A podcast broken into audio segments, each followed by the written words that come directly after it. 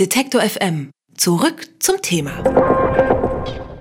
Was mit der Affäre um Harvey Weinstein in Hollywood anfing, hat sich mit dem Hashtag MeToo in den letzten sechs Monaten auf die ganze Welt ausgeweitet und hat, könnte man schon sagen, die wichtigste Frauenbewegung unserer Zeit ausgelöst. Weit über die Filmbranche hinaus sind inzwischen tausende Frauen an die Öffentlichkeit gegangen, die von sexualisierter Gewalt betroffen waren.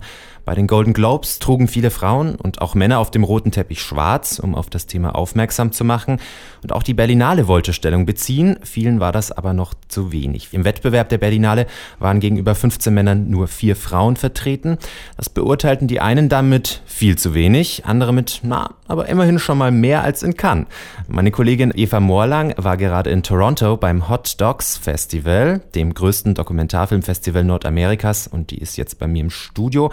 Hallo Eva. Hallo. Ich grüße dich. Eva, wie sah das denn in Toronto aus? Wie präsent waren denn Frauen auf diesem Festival?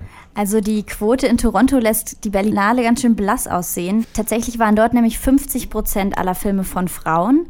Und unter den Programmmachern bzw. Programmmacherinnen waren sogar zwei Drittel Frauen. Genau, da waren die Frauen echt extrem stark vertreten. Es gab außerdem eine Sonderauszeichnung für eine Dokumentarfilmmacherin, Barbara Koppel, die auch zweimal schon einen Oscar für den besten Dokumentarfilm gewonnen hat. Und auch der Eröffnungsfilm war zum Beispiel von einer Frau über Frauen. Dazu äh, sage ich später noch mehr. Ähm, man muss aber auch dazu sagen, das liegt jetzt vielleicht nicht nur daran, dass es Kanada ist, sondern auch ähm, Dokumentarfilmbranche ist auch noch mal ein bisschen spezieller als generell auch die Featurefilmbranche, weil wohl auch schon immer in der Dokumentarfilmbranche etwas mehr Frauen vertreten waren. Das hätte mich jetzt auch interessiert. Ähm, war das auch so, dass sich die Festivalmacher das auf die Fahnen geschrieben haben, wie die Berlinale zuvor? Wir sind jetzt total feministisch und so? Oder war das einfach so nonchalant nebenbei und ja, ja eigentlich auch so besser? Eher so natürlich. Also das war nicht, wurde nicht jetzt besonders ähm, beworben, sondern war einfach eher so Hot Dogs, wir, wir achten da schon immer drauf, wir haben schon immer Frauen an Bord und die haben schon immer in ihrem Programm in der Planung so viele Frauen sitzen. Also die wurden jetzt nicht erst für diese Saison eingestellt. Löblich. Ja. Also personell äh, sehr viele Frauen stark vertreten beim Hot Dogs Festival. Wie hat sich das denn inhaltlich in den Filmen geäußert? Waren da auch äh, Frauenthemen und Frauen zu sehen? Ja, es waren extrem viele Frauen zu sehen, viele starke Frauen zu sehen. Am Anfang habe ich ein bisschen Angst gehabt, als ich durchs Programm geblättert habe viele Frauen mit Waffen, also wirklich viele.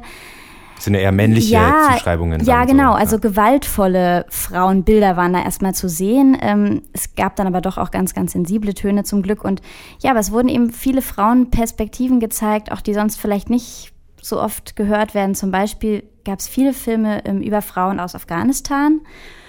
Oder auch zum Beispiel einen Film über eine Frau aus Palästina, eine junge Palästinenserin, die träumt, in der Armee zu kämpfen. Hier zum Beispiel also eine Frau mit Waffen. Mhm. Ja, und es gab zum Beispiel, ja, das war jetzt ein Beispiel, was mir etwas extrem war, der Eröffnungsfilm The Heat von einer kanadischen Filmemacherin über Starköchinnen, also im mhm. Milieu der Küche, wo es ja sowieso sagt man so, recht gewaltvoll zugeht mhm. und absolut auch eine Männerdomäne, wie sich dort eben Frauen behaupten können und wirklich zu Spitzenköchinnen aufsteigen können. Der Film war total vielversprechend, ich habe mich echt drauf gefreut und dann habe ich am Ende aber gedacht, Moment mal, in dem ganzen Film kam kein einziger Mann zu Wort. Kein mhm. einziger Mann. Und da habe ich mir gedacht, also das, so geht's eben irgendwie auch nicht. Okay, also das ist dann auch schon wieder zu sehr zu nur extrem. eine Perspektive. Ja, absolut. Du? Und ich habe mir gedacht, es würde doch eigentlich das Argument stärken, Frauen sind gute Chefinnen und können das Arbeitsklima verändern, wenn man mal einen Mann hätte, der auch sagt, ja, ich mag das total gerne, bei dieser Köchin zu arbeiten. Sie ist eine super Chefin. Aber nein, da kam wirklich kein Mann zu Wort und ah, das war mir dann wieder ein bisschen zu extrem. Aber es gab auch ähm, ganz ausgewogene, tolle Filme. Einen möchte ich ganz besonders hervorheben von einer russisch-deutschen Regisseurin Katja Fedulova.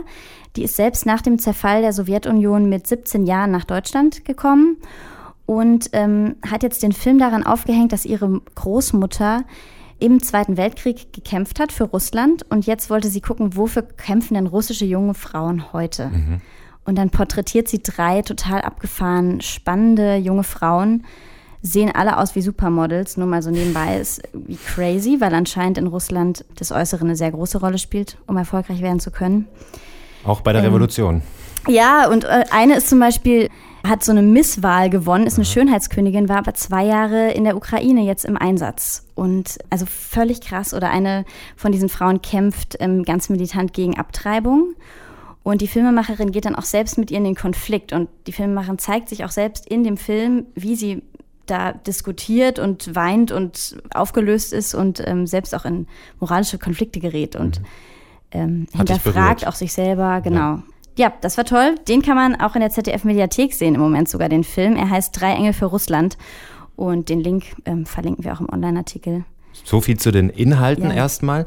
Abgesehen von den Filmen, das Thema sexualisierte Gewalt, das ja aus der Filmbranche jetzt nach oben gesprudelt ist, war das ansonsten auch noch thematisch äh, auf diesem Festival zu sehen, zu hören, zu erleben? Naja, lieber nicht zu erleben. Äh, ja, also äh, nee, insgesamt muss ich sagen, ähm, habe ich das Gefühl gehabt, ich war jetzt vier Monate in Kanada, dass die Kanadier da insgesamt schon deutlich sensibler sind und dass das ganze Thema viel größere Wellen geschlagen hat und viel mehr auch selbst jetzt in Toronto in der Zeit, wo ich da war, wurden Theaterregisseure entlassen, ähm, ein wichtiger Chordirigent, also in, allein schon in der Stadt, in der Kulturszene, massenweise Fälle, wo Leute auch wirklich sofort entlassen wurden, wenn irgendwas rauskam, dass sie jemanden belästigt haben. Und ähm, da ist also eh schon eine hohe Sensibilität da.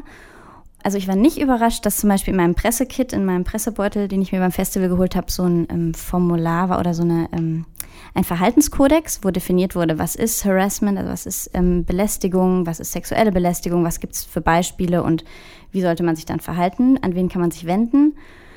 Was ich aber absolut merkwürdig fand, in meinem Pressebeutel war auch eine, ähm, es gibt dafür gar keine Übersetzung, eine Rape Whistle, also so eine Pfeife, mhm. die man ähm, als Alarm benutzen kann, wenn man sich bedrängt fühlt. Und da habe ich mir dann gedacht, tun die das jetzt nur Frauen in den Pressebeutel? Das fand ich absolut komisch. Hast du mal nachgefragt bei einem Mann? Ähm, ich habe nur mit anderen Frauen gesprochen, okay. die, den, die das auch mit drin hatten. Ja. Tatsächlich hätte mal fragen sollen, ob die Männer diese Pfeife da auch in ihrem Beutel hatten. Das fand ich irgendwie komisch und ein bisschen makaber. Ja. Aber zeigt, dass das da irgendwie ja einen anderen Stellenwert hat, das Thema.